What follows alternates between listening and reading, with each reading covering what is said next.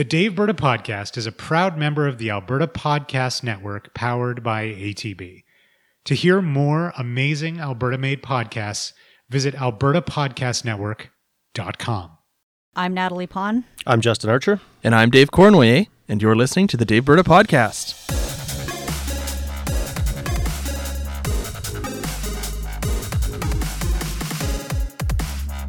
We're recording this episode on Sunday, October 6th, 2019, and I am thrilled to be joined by our producer, Adam Rozenhart.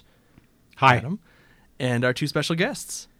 Natalie Pon is a chartered professional accountant and a conservative activist in Edmonton. Most recently, she was on the interim board of the United Conservative Party of Canada.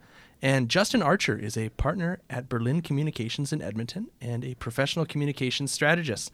Justin and I worked together in our first political jobs back in the mid 2000s when we were working for the opposition Alberta Liberal Party. Yep. So, welcome to the podcast, guys. Who are they? It's notable that neither of you really works in politics anymore. They, they were a thing. There used to be a party called the Liberal Party. Be nice, be nice. so, wel- welcome onto the podcast, guys. I'm gl- really glad that you could join us. Uh, we got we have no shortage of stuff to talk about. We are in the midst of a federal election right now, um, and uh, and yeah, there's a lot going on. Um, so Canadians go to the polls on October 21st. We're more than midway through the federal election now, I believe. Um, a number of things have happened since. We have a number of things coming up this week. The debate on, I think, October 7th is the English debate, and then there's another French debate after that. So I'm, ju- I'm just going to throw it out to you guys, Natalie and Justin. Uh, what is this election about? Go ahead, Natalie. it's Natalie. really been about nothing. It, it's been the most unimpressive election about nothing I've ever seen. It's been an outrage election. It's been about gotcha politics and who has the best oppo. There hasn't been a lot of substantial policy coming from any of the campaigns, and we've been mostly focusing on uh, non relevant scandals that we're just trying to use to discredit the other teams, like, um, you know, Andrew Scheer's citizenship or Justin Trudeau's blackface and brownface. All of these things are relevant things to talk about, but at the end of the day, aren't informing Canadians of what the political parties that are up for election would possibly do as the government. I, I suspect, though, that there probably is a lot of policy that's being announced and being talked about. We're just not really hearing because, you know, you open up the newspaper in the morning or you, or you listen to the news in the evening and you see the scandal of the day or the, the personality politics story of the day rather than the, the policy announcement of the day. But I was actually trying to think about when I was driving over here, what what are some uh, some actual policy announcements that I can think of? And I'm not sure I can think of a single one that the Liberals have done. I, I've heard, uh, I can think of a couple of that uh, Jagmeet Singh, he's talked about uh, cleaning up the water on some First Nations reserves. I think he's talked about uh, Affordable housing. affordable housing. That's right, yeah. And um, Scheer, I believe, has made a couple of announcements around um, like affordability and, and, and putting money back in people's pockets. And, and Yeah, he at- had his tax cut, Tax um, cut, right. universal tax cut for income taxes on the lowest tax bracket. He's announced some additional tax credits for various targeted groups. So I think there have been some Mm-hmm. policy announcements from two of the parties. Again, with the Liberals, I think it has been a little policy light. But I, I is this then an indication of the media sensationalizing some of the non election issues and policy issues in favor of things that are going to get clicks? Could be. I mean, I, I think that the media, in my opinion, the media covers what we want them to cover. Really, you know, you can sort of say, oh, well, you know, the, the media uh, should be focusing on more substantive issues or not. But like you say, w- yeah, whether it's clicks or, or or ratings or whatever, people are people love to look at the the personality stuff and and talk about that and think about that. So that's. But this election has gone so much into, like you said, Natalie, uh, just coverage of like almost the personalities of these two guys. I, I've heard so many people talk about uh, personality. Uh, maybe in kind of a negative way, just that he's a bit boring. You know, I, I've heard a lot of people say that ab- about him during this election campaign. And then Trudeau is just a very, very um, I'm not sure flamboyant is the word or performer, but he just he just loves to um, he just loves to kind of get out there and and, and bounce around and and uh, uh, make a bit, bit of a production about what he's doing. And I think that that kind of seems to overpower, uh, in a lot of ways, uh, the substantive policy parts of the campaign. Well, what I think will be interesting going forward now is now that the nomination deadline has passed and, mm-hmm. and parties can't replace candidates I think we're going to see even more of this dirty politics, more Oppo coming out because parties now can't replace them if something bad comes out about them. I was actually surprised to see how much Oppo was released before the nomination deadline. I think generally you see more policy in that first half and then the negative Oppo politics kind of in that second half after the candidate nomination deadline passes. So if this has been the theme so far of the federal election, I can only imagine it's mm-hmm. going to mm-hmm. get worse from here. Interestingly, I, I, was thinking about that exact point when the whole blackface thing came out, and I thought, man, I don't think I would have done this this early if I was uh, if I was a conservative. But I'm not sure that they did, that they did. Like, do you know anything about that? I've heard some rumors that it the conservatives had really nothing to do with it. Like, I think it actually had to get passed to U.S. media in order to to bypass some Canadian legal issues, and I think a lot of the parties mm. just didn't want to touch it or didn't want the risk of touching it. Mm-hmm. Uh, and I from what I understand, the the man that leaked it actually went directly to the U.S. media, anyways. Hmm. So that was quite surprising to me as well. So I would actually say that the biggest discussion we've had so far in this federal election hasn't even been from an oppo file done by an opposition party. It's been someone's personal vendetta, maybe. Hmm. What I find most interesting about that is is we have, I mean, about this campaign. I mean, about about blackface, about the Andrew Scheer not com- Andrew Scheer not com- not completing his insurance broker program, uh, the questions about his university credentials from the University of Regina is we we have such a leader focused politics in this country anyway. Like not just the election. I mean, the, in, in the elections, it's very focused on the leaders. It's very focused on the parties. But why is this stuff all coming out now? I mean, Justin Trudeau has been prime minister for four years. He's been leader of the Liberal Party for a few years longer than that. Uh, Andrew Scheer has been leader of the Conservative Party of Canada for the past two years, and he was involved. He was he's been in politics since he was in his mid twenties. Um, like, no, did, did, it, it concerns me that no one has ever bothered to check these things. I'm talking about the mainstream media, and maybe it's it's a case of resources. Um, dwindling resources in, in the in the in the the newsroom in newsrooms and and maybe it's uh, it's a case of of reporters simply just chasing this to more focus on chasing the story of the day. Uh, but it, it seems a little concerning that there doesn't have been uh, up until now there doesn't appear to have been like real a real look into the backgrounds of who these people are. I'm not talking like nefarious, but but just like yeah, I mean Andrew Scheer wasn't actually an insurance broker he worked in the insurance industry, but he called himself an insurance broker in his official bio and a number of times um, uh, in in speeches. Um, the Justin Trudeau blackface, the photos that came out. I mean, the photos and then the video, and then the you know that he that he'd done it more than once. Um, it turns out it's a bit of a hobby. Yeah. So so. But, but like I mean I'm, I'm sure there have been books written about Justin Trudeau. I'm sure there have been kind of unofficial bios written about well, Justin Trudeau. Like, did no one bother to yeah. like the, look in look look yeah, into this? The Oppo research bureaus of both parties should frankly be quite ashamed. Like I'm surprised that none of this came out, you know, during the conservative leadership or during the liberal leadership years ago. If, if there is actual yearbooks of Justin Trudeau in blackface. Like it's it's not like it's been hidden. It, there is published material about that. Yeah, and how many people would have been at that party? Like it, from the pictures, it looked like there was a couple of hundred people at this big ballroom. Like there's a lot of people that would remember that because he was a he was a celebrity then, right? Like he's been famous his whole life. So I'm surprised that nobody was like. Hey, remember when Justin Trudeau came to that party with that outfit on and the blackface? Oh yeah, that's in the yearbook. Like I don't, I, I can't. The insurance broker thing, I, I don't, I'm not as surprised by because I don't, I don't personally think that's that big of a deal. I, I don't know if I'm going to get in trouble for saying that, but like, I don't know. What's an insurance broker it, it, versus an insurance agent? I, it's I don't such an Andrew Scheer level scandal. Yeah, like, no, just, no, no, exactly. It, it, the scandal personifies Andrew Scheer as a whole. Like it's just it's so boring, kind of boring and pretty bland, and at the end of the day, pretty harmless. And those are words that you describe Andrew Scheer with. And I, I don't know much about the insurance industry, but I think it maybe based on each province. The definitions and standards are slightly different. I'm not excusing it. I all I know is he didn't really work outside of politics much in his entire life, which he has admitted to as well. Uh, but it, it's just such an Andrew Scheer level scandal and nowhere near the level of dressing in blackface in your late 20s. Totally. And the the um, the uh, the the insurance issue uh, with Andrew Scheer, it's like he, I think he should have just said early on in his political career, like what you just said, Natalie. Look, I've kind of been doing this my whole life. Like it, I saw in one of the um, newspaper columns. I'm not sure who it was. Uh, one of the columnists wrote, "This is starting to sound more like a summer job." And Yeah. I think it is. It was a summer job. Like he was a he was a young guy who was in school.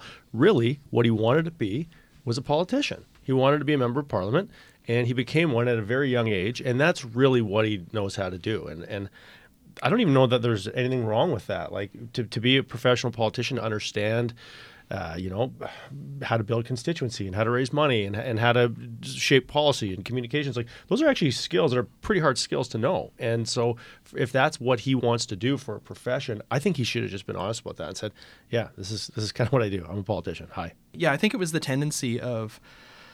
I mean, I don't want to say just conservative politicians because I think liberals do this as well and other parties do this as well. But I, there's a tendency among career. I mean, I, I posted this, something on Twitter about this last week. There's a tendency among conservative or career politicians, I should say, to to kind of lionize the private sector and talk up their private sector experience, even though they might be career politicians. Someone like Andrew Scheer. I mean, Jason Kenney is another example. Someone who's basically spent his entire career in politics and.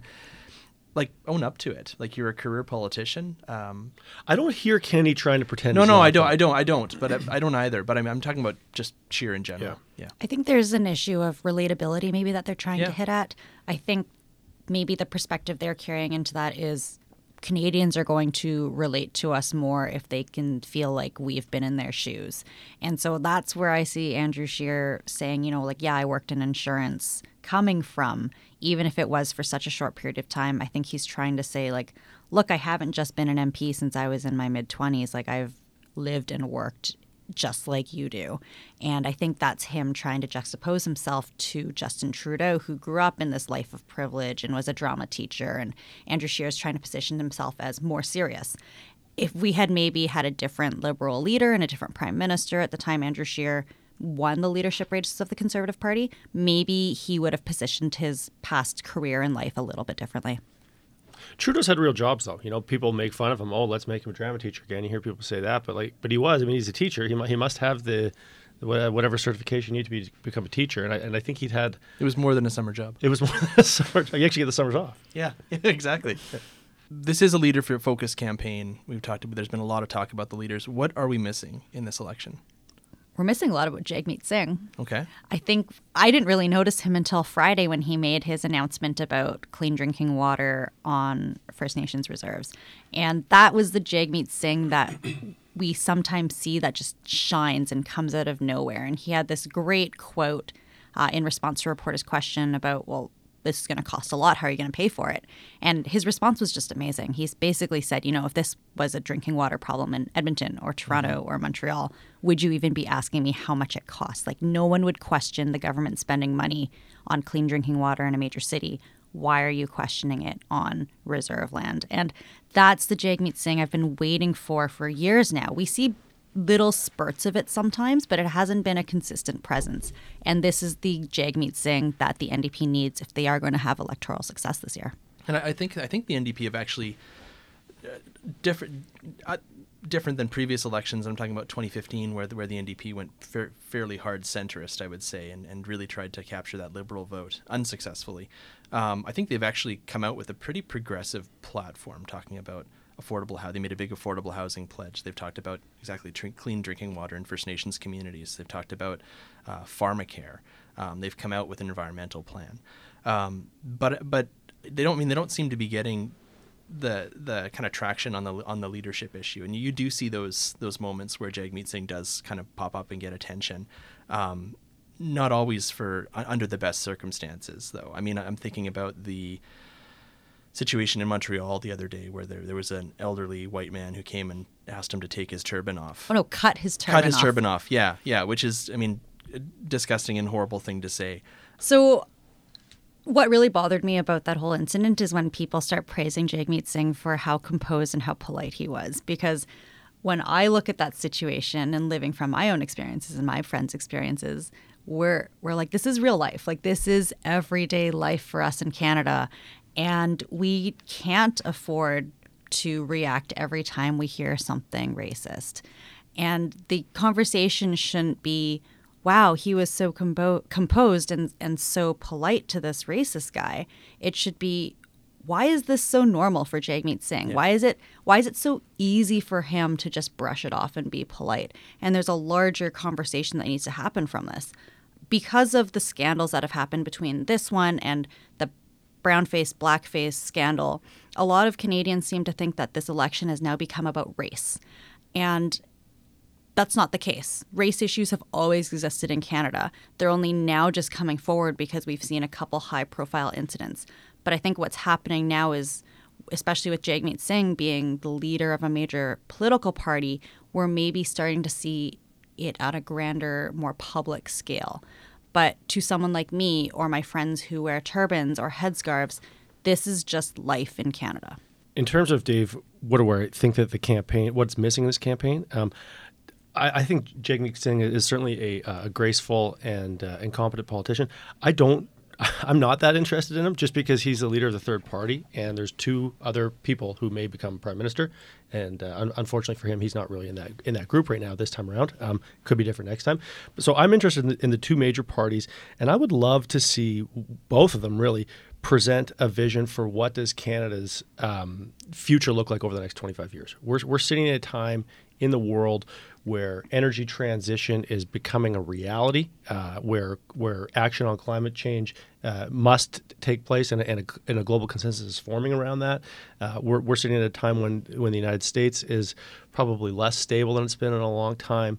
Uh, growth has been stagnant for a long time, particularly out here in Alberta. So, like, I'm sitting here going okay, what does Alberta's economy look like in the next 25 years? And I'm sure uh, you could ask the same question across Canada. How do we fit into the world? How does the world view us? And how do we make sure that we continue to have growth and prosperity and uh, a lifestyle that, that that's one of the best in the world?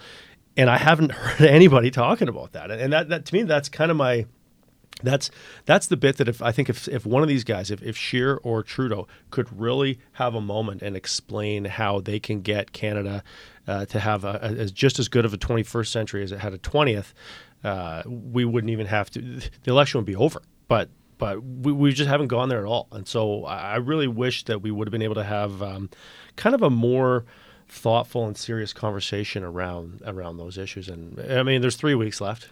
Who knows? I think I'm you hit hopeful. the nail on the head there. Like it's it's we're in a time of vast political and economic uncertainty that really hasn't been seen in at least my generation or for a number of decades. But between uh, the uncertainty with the US government, with Brexit, with the rise of populism around the world, with an impending recession potentially coming in 2020, I want to look for a leader that's going to be able to carry Canada through those things as a global leader, as one of the best economies in the world, and how Canada can come through successful on the other end dealing with all of these uncertainties around the world that we can't control. That's what I'd love to hear about too. And, and I'd love to hear about what are we going to do about investment? Like if you if you open up the newspaper these days, you hear uh, that there was a there was an article I read yesterday. Uh, I think it was Chris Varcoe's column. I think I, I hope I didn't get that wrong.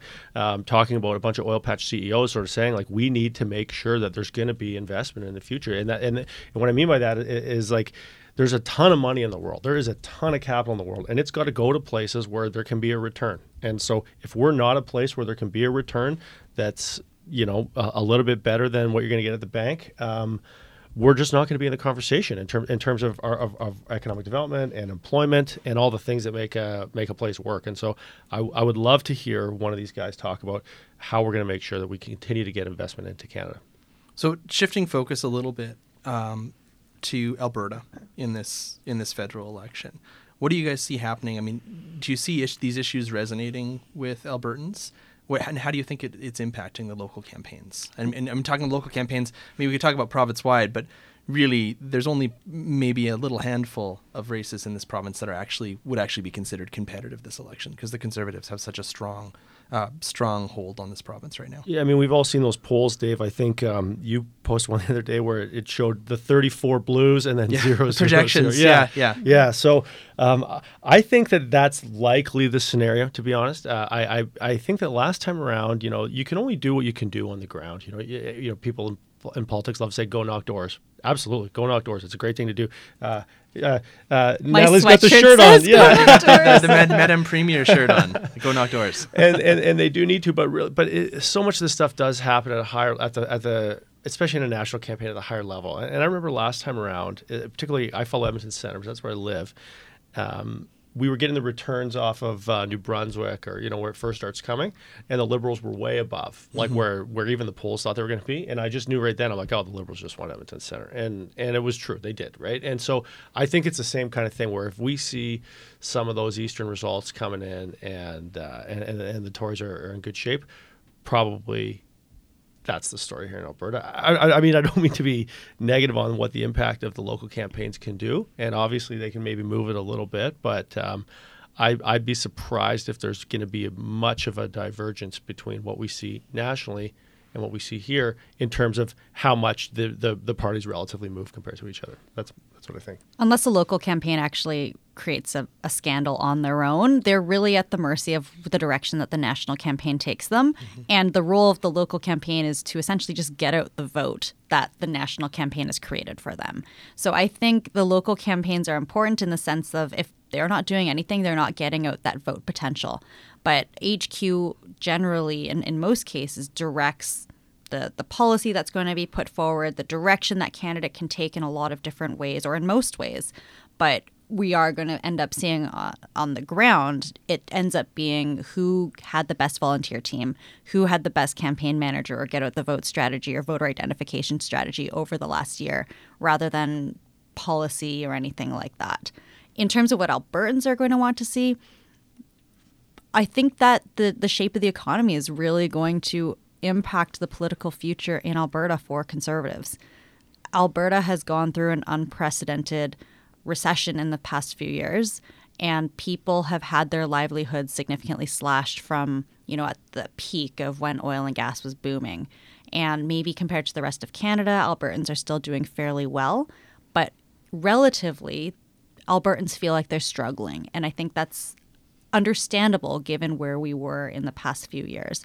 And so I think the strongest or the biggest struggle for conservatives going forward, especially in Alberta, is unless the economy starts to pick up when they're in power, whether provincially or federally, Albertans are going to expect to see some improvement. And if conservatives can't deliver on that, whether it's their their fault or not, Albertans are then going to react accordingly at the polls.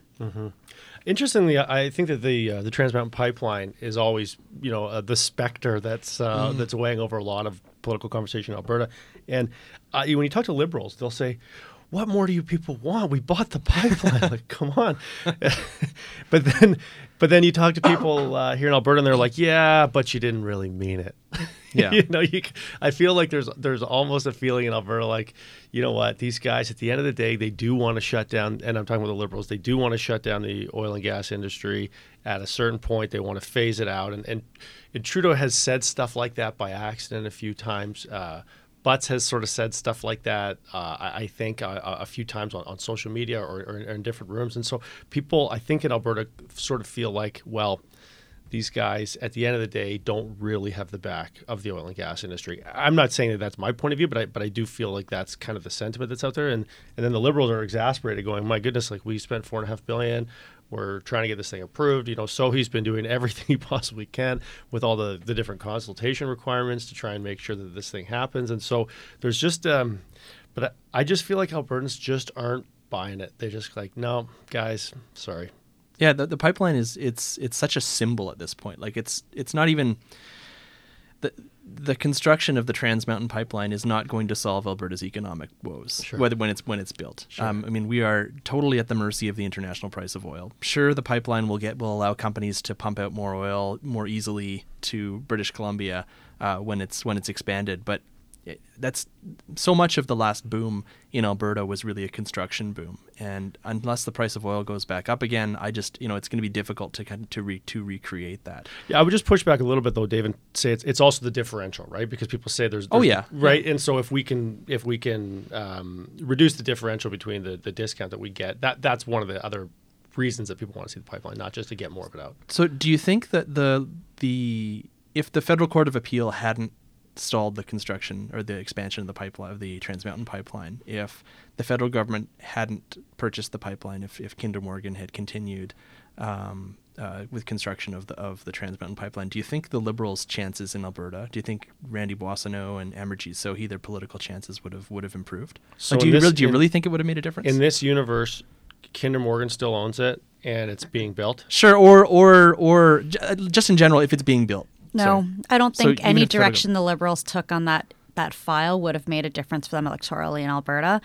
I'm actually surprised that they ended up going through the purchase of the pipeline because of Lower Mainland BC and Quebec. And those are areas where the Liberals needed to pick up seats if they were going to hold on to a majority government. And they, I, no one would ever say that Alberta is going to go Liberal. The fact that we had four Liberal seats in the 2015 election was a bit of an anomaly and probably will never happen again this election at least. And so I don't think there were any seats for for the Liberals to pick up in Alberta, and they just basically opened themselves up to losing seats in voter rich areas that they needed to win. Uh, because like the, the on on the like the pipeline issue, I- I heard a lot going into the provincial ahead of the provincial election earlier earlier this year in Alberta that the NDP believed there was a path to victory for them if they could just get this pipeline built. And we heard so much commentary about if the pipeline gets built, Rachel Notley could get reelected. I never thought that there. wa- I mean, uh, first of all, I never. I I- I had a hard time believing there was a path to victory for the NDP in that election anyway, because just because of of the way the parties were with the with the merger of or the creation of the UCP, with the changing of the electoral boundaries, the math just didn't really add up. But I don't I don't even I don't really think that that the construction of the pipeline would have helped or would would have led helped the NDP mm. for get get reelected in the spring either. And I don't think it would really it's really going to make a huge would have made a huge difference for the liberals here. I mean, sure, it might have swung a couple votes, but I think that the partisan divide is so deep, especially on this issue, that that I'm not sure you can con- you can convince many voters who who believe the liberals want to shut down the the oil industry, who believe they're they you know they spent 4.5 billion dollars on this pipeline, but they didn't really mean it. Like I, I, I think that people who believe that, like you're gonna have a hard time convincing them that uh, that actually Justin Trudeau, uh, even though he has spent a lot of political capital on this issue, something that that you know I'm sure he had there were a lot of advisors and a lot of MPs from other parts of Canada arguing against. Um, they did see it as something that needed to go through a piece of national infrastructure, whether you agree with it or not. Um, but there's like absolutely almost no payoff for him on, on this. But- yeah, but- I agree with you, Dave. But Dave, it's nice to imagine a government i- in in some world where you would do things that are in the national interest, not in your own uh, in partisan interest, and you wouldn't worry about, oh, okay, well, am I going to lose seats here or there, right? I'm Yeah. too cynical, I guess, for that, that point of view in politics. But I, I think that, especially in Alberta and Western Canada, there has been a lot of um, Western alienation sentiment that still exists. There's been a deep history of that. And frankly, the first Prime Minister Trudeau did not help with that. And I think it's too easy to remember those that history now with our current Prime Minister. And, and so I think it'll be many generations before, if anything, Alberta or Western Canada steps away from that conservative identity and, and maybe becomes something else. Maybe they don't. But for the time being, it, it they're, they're that, that Western alienation is still going to exist for a while. The Daveberta podcast is brought to you by Litfest, Canada's original nonfiction festival, which runs from October 17th to 27th right here in Edmonton. It takes place at venues across the city, which will play host to authors and presenters from home and afar, giving their perspectives on topics like true crime, historic mysteries, gender identity, mental health, food culture, and many topics in between. You can see the full list of presenters at litfestalberta.org, but let me uh, let me attune you to a particular uh, Litfest presentation you're going to want to go to after you vote on election day on Monday, October 21st. You want to you're going to want to get down to Metro Cinema at 8712 109th Street between 6 and 8 p.m. because Dave Cournoyer, the host of the Daveberta podcast, will also be hosting an election night panel, and it's called Election Night. Can't we get along? It includes panelists Humble the Poet, Kai Cheng Thom, Ayelet Tsabari, and Ami McKay. You don't want to miss it. Maybe maybe we can't all get along, but there's only one way for you to find out, and that's to go to that panel on October 21st. Get your tickets at litfestalberta.org. Unfortunately, festival passes are sold out, but you can still get tickets to individual events. And if you use the offer code APN Rocks 19, you'll get five bucks off your ticket. So get yours at litfestalberta.org. The Daveberta podcast is also brought to you by the Common Ground podcast. It's a five part series exploring narratives of hate and counter hate in Alberta. Created by Irfan Chaudhry, the director of the Office of Human Rights, Diversity, and Equity at MacEwan University, in collaboration with Iman Bukhari from the Canadian Cultural Mosaic Foundation in Calgary. It was prompted by the rise in police reported hate crimes in Alberta and a desire to examine what can be done to improve the way that we look each other. Find the podcast at macewan.ca slash OHRDE, that stands for the Office of Human Rights, Diversity, and Equity, or search for Common Grounds Podcast in the podcatcher of your choice. That's the Common Ground Podcast, a five part series exploring narratives of hate and counter hate in Alberta. The Alberta legislature is returning early this year. It was first uh, the legislature was first scheduled to return, I think, on October 22nd, which was the day after the federal election is is being held. But uh, it was announced a few weeks ago that the ledge will return early. October 8th, MLAs will return to Edmonton, whether they like it or not, uh, to uh, to implement the UCP's legislative agenda this fall. So, guys, what uh, what do you think we should expect on uh, on October eighth when uh, when MLAs return? That's this Tuesday. It's coming up quick. It's really soon. Yeah. Oh, these poor staffers. Uh, you know, the UCP did win with an astounding majority. They did ultimately earn the right to govern, and they put forward a fairly significant election platform and, and list of priorities during the campaign. So, it, in my opinion, I think we're going to see them knocking off things from that list. They were pretty ambitious in what they wanted to achieve, so it's not surprising to me that they've decided to come back early. They did an extensive number of, uh, of sittings uh, throughout the summer. Uh, Kenney himself is a workhorse. None of this surprises me that they actually want to come back early because he has an ambitious list of things he wants to accomplish in his term.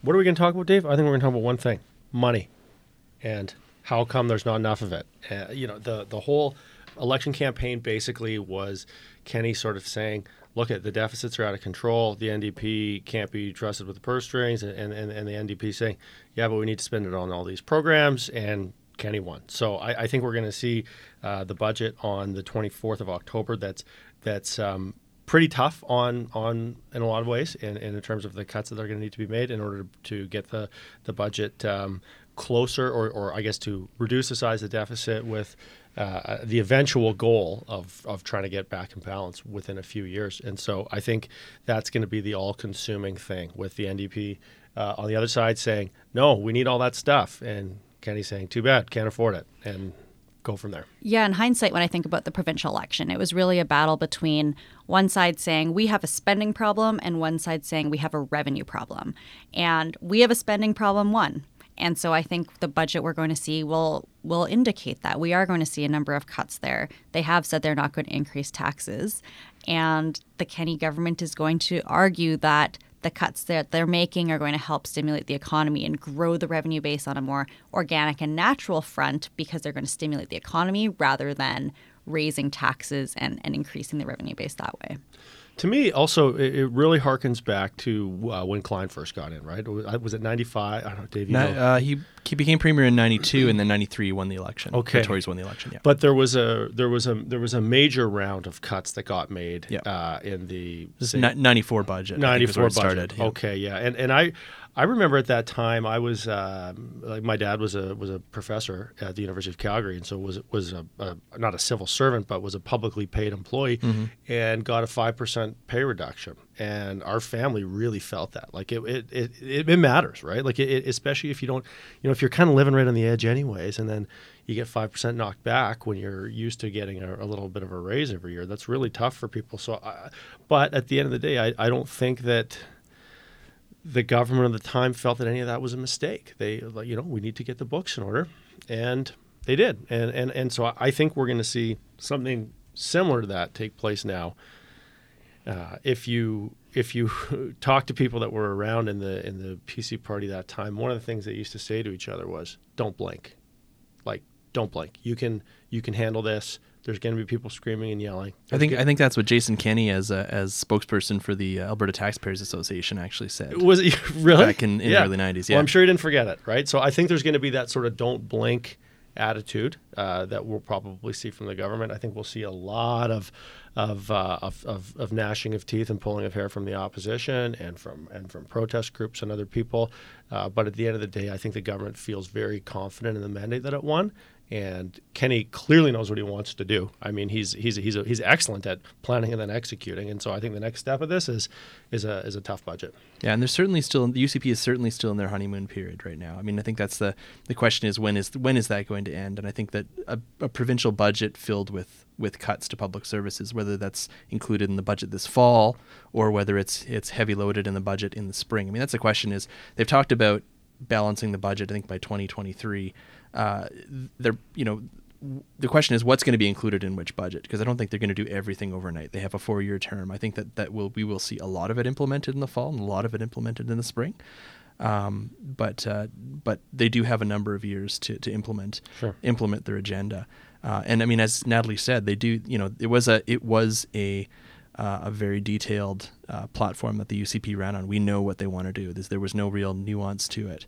Um, what I think is interesting comparing what, what, what I think one of the interesting differences between um, the Alberta legislature in 2019 and the Alberta legislature in 1993 when Klein moved in and implemented his cuts is that in 2019 we have an opposition party, a sizable opposition party that is opposed to these types of cuts. That is a, that is opposed to these types of cuts to public services and public spending.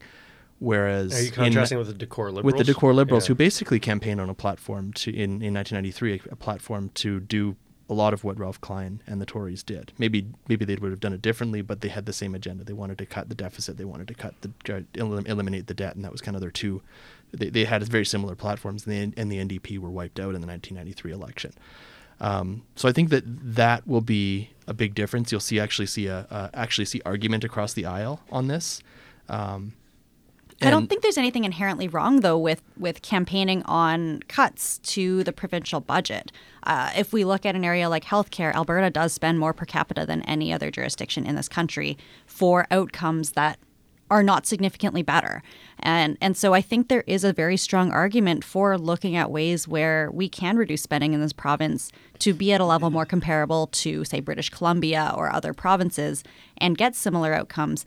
I just don't want that to come at you know the the detriment or to impact other people negatively but i think there is always room for improvement and efficiencies and there's nothing wrong with that I agree. I agree that there's always room for efficiency and innovation, and it's a it's a goal that every government should have. But but I do I do remember my own experience as a kid. You know, with with a five percent cut. Obviously, our family made it; it was fine. But it it you can't cut all the money that they want to cut and just say we're going to do it out of innovation and efficiency. There's going to be some real pain for people, and that's going to be some probably some job losses. That's going to be probably some people that aren't earning the the money that they were hoping to earn. Like there's there's it's it's got to come from somewhere, you know. And, and so I think it'll be it'll be interesting to see where where some of those uh, where some of those cuts are made and how much can the government protect people and families from feeling some of the pain while at the same time trying to achieve their budget objectives. It's a hard problem. It's not an easy thing to do.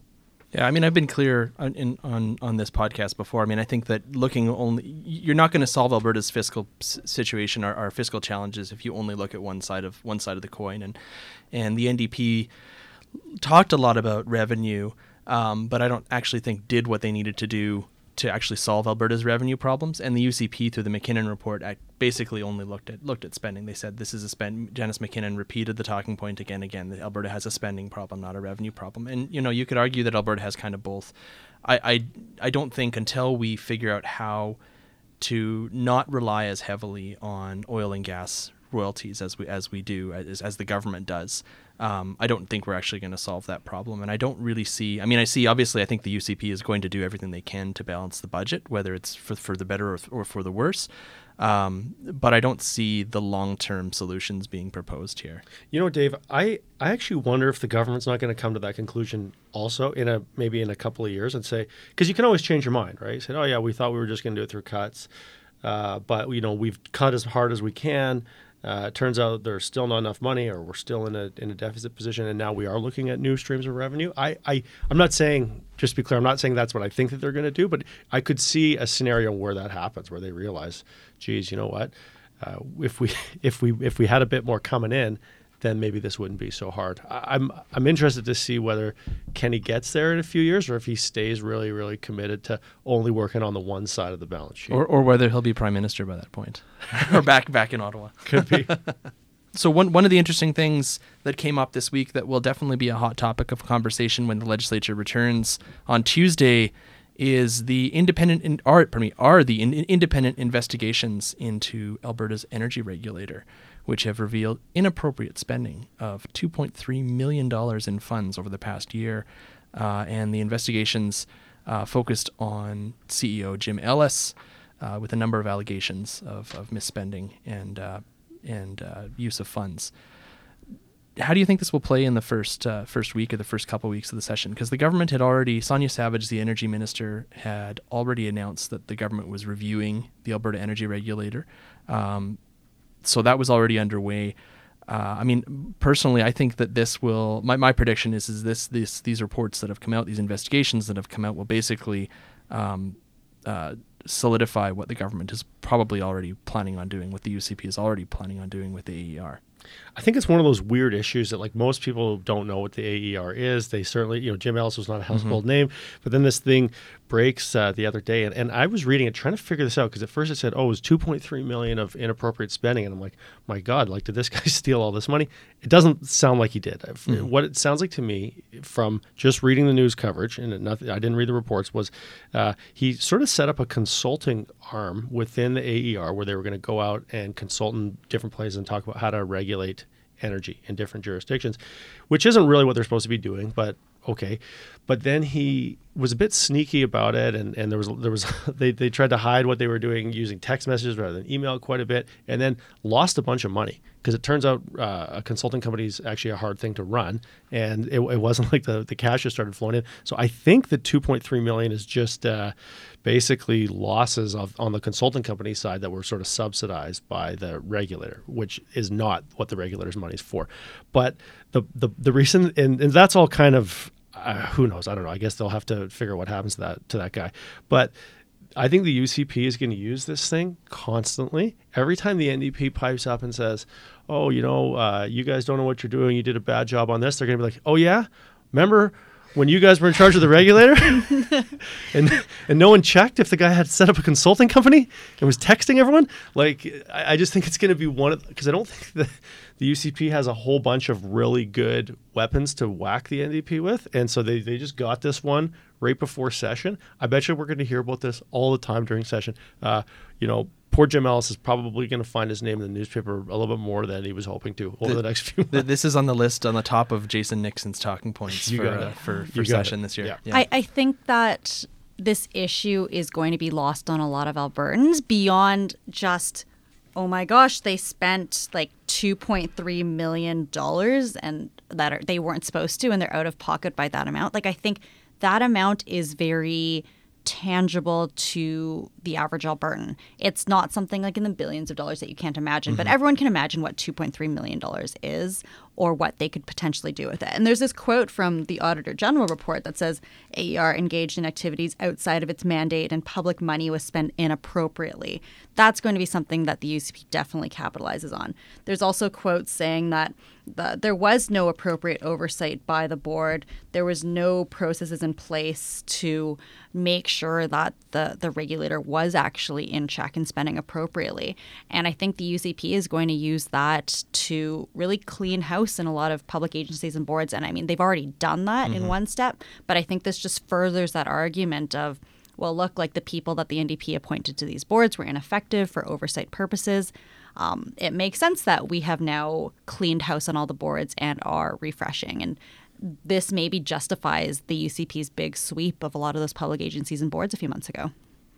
One one of the things that I think also will be a big uh, uh, contributor to what the tone in this legislative session will be uh, is the results of the federal election. Uh, if Andrew Scheer and the Conservatives win, I expect the UCP to be buoyant, to be uh, uh, talking about that a lot. Um, if the Liberals and just Justin Trudeau form a government, whether it's a majority or a minority situation, I think that will definitely shape how uh, I mean definitely shape Alberta politics over the next I mean over the next few years, but over the next few months in particular with this session. Do you think it's a coincidence that the budget's coming right after the federal election? Like, is there, you know what I mean? Like, are, are they try, were they purposely trying to not interfere with the federal election by doing that, or is that just the timing of it? And that's kind of how it worked. Well, I think the federal the budget was always planned to come out after the federal election because initially, as I said earlier, they they had planned to return to the legislative session on October 22nd, which is the day after the federal Okay. election. So I think they'd always planned to, but yeah, I mean, I think that there is a, I, I think it it probably would not, it probably wouldn't help the federal conservatives Right. if the UCP comes out with an austerity budget Right. before the two, federal da- two days before the vote or something like that. Yeah. It's just easier to pop it back a little bit. Yeah. And so, because we see Kenney actually stumping for the federal conservatives, like, yeah, like, they would never have released a budget that would potentially impact the federal election or or the voters' impression of conservatives. Because I think the average voter doesn't actually differentiate between provincial mm-hmm. conservatives and federal conservatives. They're just conservatives. They're all one team. They're all the PCs, regardless of you know the fact that PCs don't really exist anymore on on either federal or provincial politics. And Kenney, being a very smart political operator, knows this. He knows that it will be detrimental and there's no upside to releasing a budget before the federal election and knows that he doesn't really need to, anyways. So speaking of Kenney, he's spending this weekend in Ontario campaigning with conser- federal conservative candidates. I think he had something like 17 or 18 campaign stops uh, packed in from Friday night, starting in Ottawa, and uh, I think he's in the today and Sunday. He was in the uh, um, uh, Brampton kind of Mississauga area. What do you guys think about this? About Jason Kenney going to Ontario to campaign for for the federal conservatives? It's really smart. It's not unheard of. It's uh, a former federal minister who was very popular in in those communities, Ontario, that he's actually visiting, uh, campaigning for someone that he aligns with very closely um, at the federal level. And we have to remember that Kenney was a federal minister for a very long time. He was minister of multiculturalism. He did spend a lot of time across the country, not just in Ottawa and in his own riding in Calgary. And so I think if we think about the the conservative politicians that exist right now, he is the most recognizable. He is the one that has probably the strongest connections across the country, despite him being the Alberta premier right now. And so the fact that Andrew Scheer and the federal conservatives are taking advantage of this should not be surprising to anyone. I, if it were me, I would say, yeah, use every tool in your toolkit possible. And if we had, you know, if the Liberals had that option of having you know, a, a, liberal premier with that same caliber or connections uh, campaign for them, they would take advantage as well, as with the NDP. And I don't think anyone should be shamed for that. I mean, it's a big country, and you can only be in one place at once, right? So, for, for I think for Scheer, I, I totally agree with you. By the way, Natalie, I think that you, it gives Scheer kind of a maybe what you call surrogate, you know, to be someplace else, whipping people up, having a rally, getting everybody all fired up. Um, and Natalie, you made a comment earlier uh, on the show here about how the national campaign's job is to kind of win the vote, and the, then the local guys got to get it out. Uh, totally agree with that. And so this is basically a way of exciting people and making people feel connected to the campaign. Uh, come out to a rally, see Kenney. Uh, get all get all fired up and then hopefully go out and vote for the for the conservatives. So I think it makes tons of sense.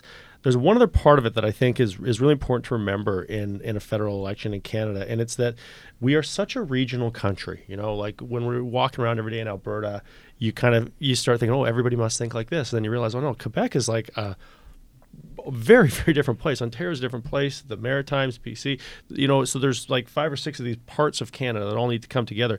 And so in Ontario, there's so many seats uh, where you can pretty well you can't win the election, but you you can mm-hmm. almost win the election in Ontario. And so uh, a guy like Kenney, that like you said, has got great uh, contacts all around the province, has been in those 905 ridings like for a decade and a half doing dinners and all the different kinds of things that he's done. Having him go out there, I think, is a really um, it's a really important political thing that might be able to help them win a couple of seats in the 905. At the end of the day, could uh, could could tip the balance of the of the election. I think there was a tweet that said, yeah, he's doing like 16 or 18 events in the span Yeah. of two to three days. And Yeah. I don't know a single politician that can work as hard as Jason Kenney can. Like, he is a powerhouse and he is a workhorse, and he does more events in a day than any politician I've ever seen ever in this country. And and so I And doesn't think, mind it, right? And right? doesn't Like, mind he'll it. be Like, he back here next genuinely week likes working. it. He Yeah. He's a campaign machine. He's a Yeah. campaign Yeah. machine and he actually likes doing this and he's fairly good at it. Like people flock to him. And so it, he is the best tool the conservatives can bring out right now to to drive out that vote to to get people interested in this federal election campaign. Because people like us, we've been paying attention since the writ dropped, since before the writ dropped. But now people are only starting to think about, oh yeah, there's an election coming up. I guess I should you know, consider voting. Um, like personally, for me, I always vote by special ballot way before advance polls even open up.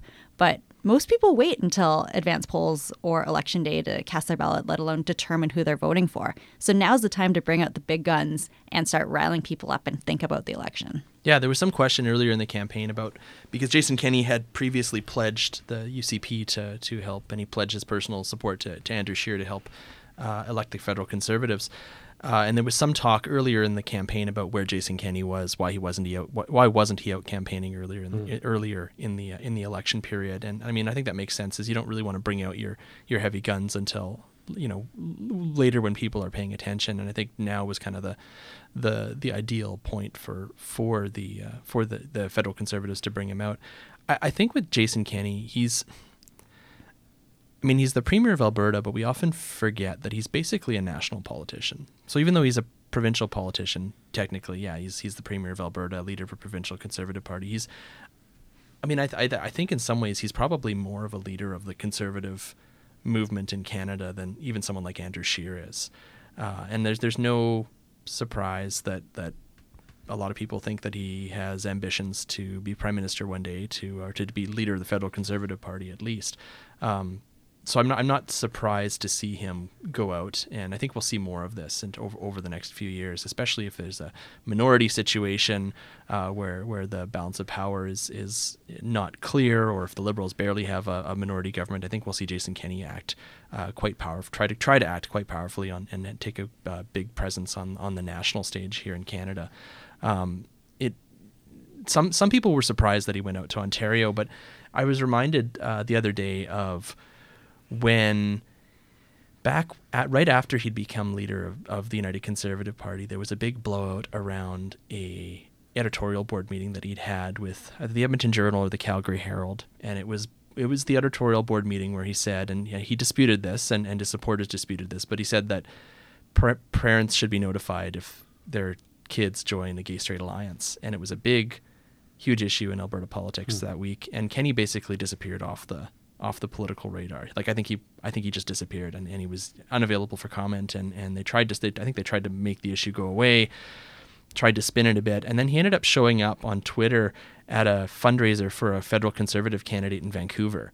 And like that's where he popped up, and it would it just seemed like yeah that makes sense. Like he's out he he has places to go if he wants to. He has people who you know he he has currency among federal conservatives across the country, uh, and it's kind of a different politician than we're used to having as premier of Alberta. We're used to mm-hmm. having. I mean, you know, we have we've had federal politicians go into provincial politics. Jim Prentice was briefly premier of Alberta, but but a lot of our politicians have been very provincial politicians. Well, and Jim Prentice didn't have the federal clout that No, Jason exactly. Kenney does. Yeah. I mean, Jason Kenney was essentially number two behind Stephen Harper for for most of the conservative. he could have been years. leader of the Conservative Party if he'd run if for he the had federal really wanted leadership. to, he probably Yeah. could. But we haven't seen someone with such a federal reputation or or background move into provincial politics. I think in at least my lifetime. And so I, I'm personally not surprised to see it. I think it's just maybe shocking to a lot of people because it hasn't been seen before. And Kenney was a relatively big deal in the federal scene. And and so yeah, I would say he he knows people in probably a lot of places in Canada. He probably is a very sought after person. And if he's going to win an ally in the federal government by spending a weekend out in Ontario, I think it's a no-brainer for him. Yeah, and just just just one final final note on Kenney is we talked about him being a campaign machine. Uh, we talked about his his presence and his currency in, in national federal conservative circles, and I think that that one of the frustrating things I see, and I think a, a message to be sent to to progressives in Alberta, whether it be New Democrats or progressives who are operating outside of the NDP, is that while Jason Kenney certainly is not invincible as a politician, he shouldn't be underestimated. And I think that's the, over the past two years, past three years, and I've been I've done this before. Has talked about oh well he can't do this, and then he comes in and just does it. Um, is that that he is a very different politician, and that he shouldn't really be underestimated in terms of of, of what he wants in terms of implementing his political, moving ahead and implementing his political agenda. So one just little point on that, Dave. I just when I'm watching Kenney all the time, and it's this has gone back from when he first, uh, you know, ran for the the one party and then combined them. Is this guy is a pro? like we talked about at the beginning of the show, Andrew Scheer being a professional politician. Like Kenney's also is a professional politician who's really, really good at it too. And whether you agree with the things that he says or the ideas that he wants to get across, he just really understands exactly how all this stuff works. So I think when you see him out doing so, oh, he's in Toronto, he's here and there. You got. I always think, well, he knows what he's doing. Like he's he's there for a reason. Who knows necessarily what it is, but he's just a really really sophisticated political operator, and I think that that shows up in lots of different ways. All right, so now it's time to open the mailbag, uh, and we're just going to answer a few questions today. Um, but I guess uh, we've been talking a little bit about federal and provincial politics, um, and there's a few questions here that I'd like you guys to answer around. Well, Amy Hainsworth has this one. Is Alberta's separatism an actual thing, or is it just sensationalism? I think it's a real thing. I, I don't think it's a thing that's uh, about to happen tomorrow. Uh, you know, there's all there's constitutional implications. There's, there's all kinds of reasons why it probably would never happen. But I think that you start to see more and more people out here um, just say, look, at I'm not sure how well this is working for me, and I think that the the pipeline issue is sort of a, of a is a bit of a stand-in for that. Uh, the the gradual transition away from, from oil and gas really uh, puts some pressure on that issue. So I would say if Alberta starts to feel, if Alberta continues to feel more and more isolated from Confederation over the next decade or so, this is something we're going to talk about quite a bit more. I, I agree. It's absolutely a thing, and it's going to be a thing so long as there are, as you said, many distinct regions of Canada, each with their own priorities and identities. And Canada's really big, and it's really hard for a federal government to represent each of these regions of Canada to the extent that the citizens there are really happy or are satisfied with the job the government's doing.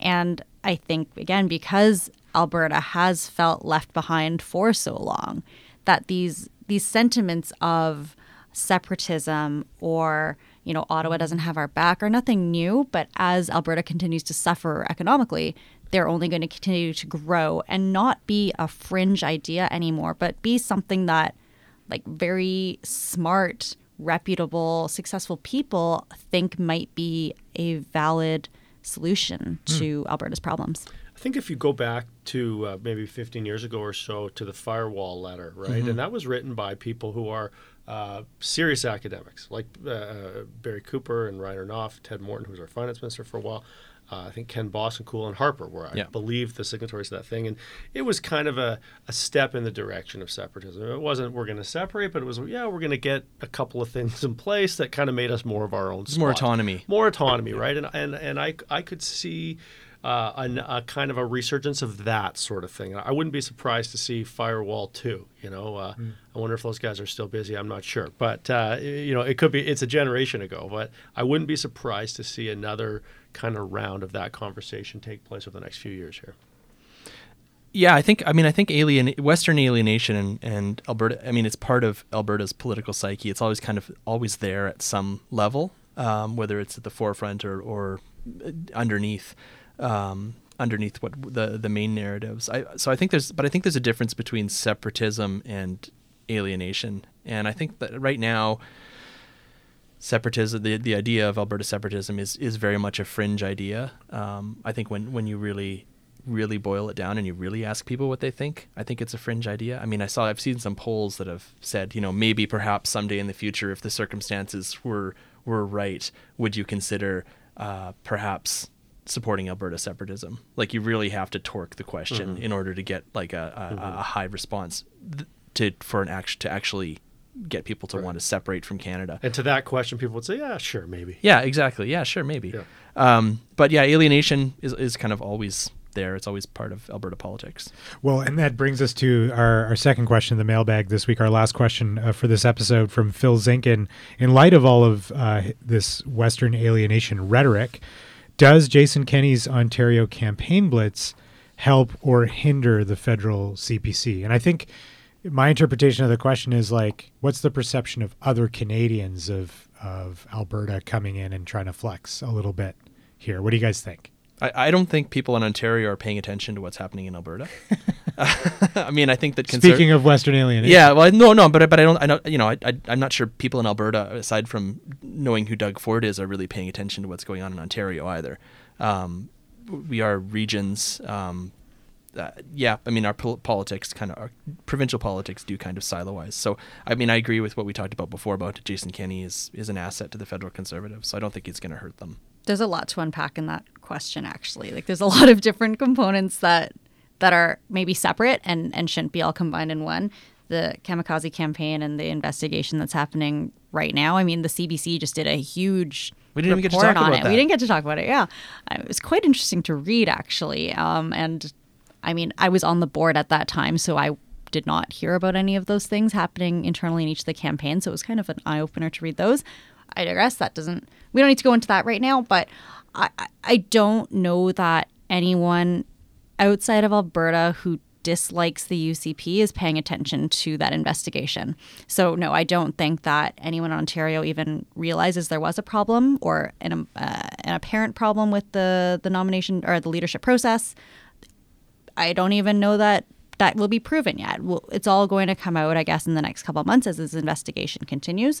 But I would bet a lot of money that most people in Ontario, unless they really, really hate Kenney, don't know what's going on here. Yeah, I mean, I, I guess I would just sort of agree with what you guys have both said about this thing. I, I think he's going to be talking to conservative partisans when he goes to rallies there, and they're not going to have a problem with uh, with him. They're going to think he's cool. They're going to think, oh wow, here comes a big star, and so I think it'll help. I, I yeah, I wouldn't I wouldn't worry too much about. Uh, uh, Kenney being uh, radioactive in front of uh, a- a conservative partisans in Ontario, I think it'd be quite the opposite.